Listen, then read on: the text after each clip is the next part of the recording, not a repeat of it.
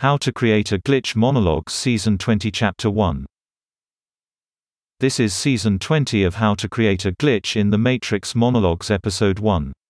In this episode, we will be talking about physical acts of intimacy in the context of one's consensual reality. We will be discussing consensual realities that result from such acts.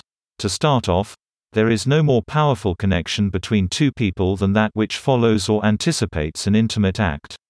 At its barest, intimacy results from and recapitulates the gateways which exist between people. But it also reflects a linking of the bodily rhythms of the people involved.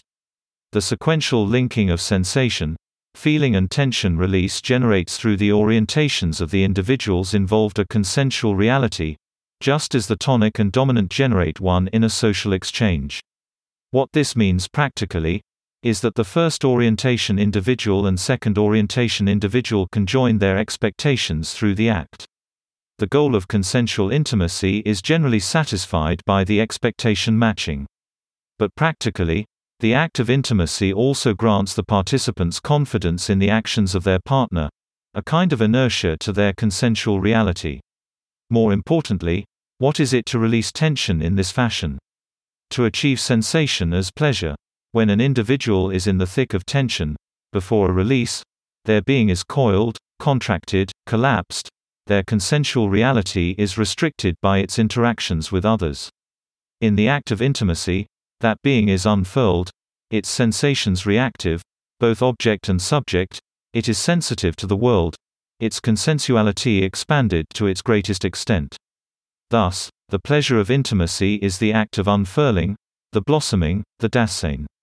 In a way, the act of intimacy makes one present, immanent, not just in the location where one is, but to the broadest extent, spread out, conjoined with the inherent flow of reality, pulsing in extant.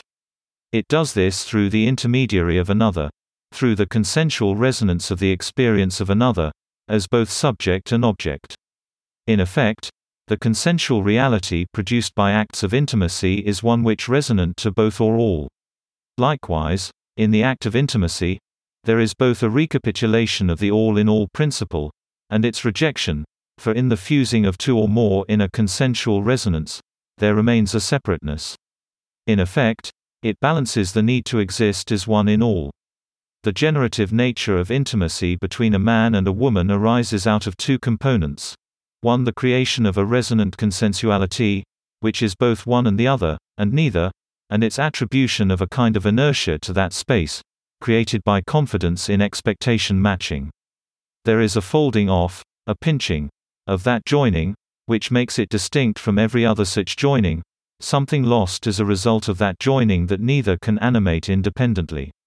This pinching off, folding, is a space of resonant consensuality, which remains even after the intimacy is complete.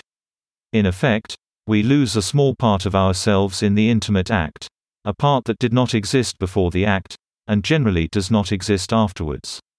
The conception of a life within the shadow of that intimacy fills that space of resonant consensuality, a joining of two in one, an opening up after a folding, or pinching off. This all follows from the creation of a consensual space.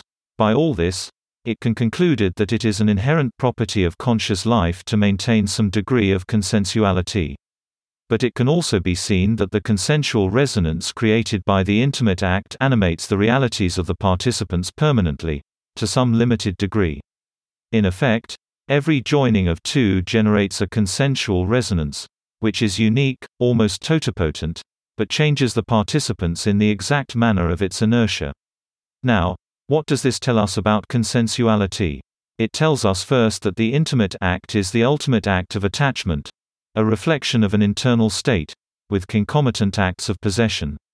It animates the gateways of grasping.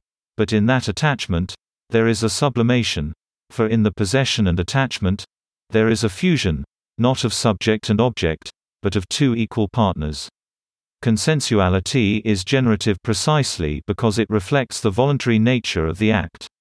In the consent of the participants, the resonant unfurling, blossoming, is possible.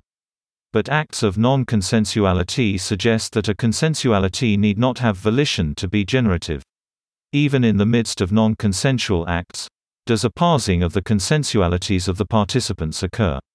In past episodes, we discussed how a consensual reality is created by expectation matching, conjoined expectations, but nowhere is this more potent than in the intimate act.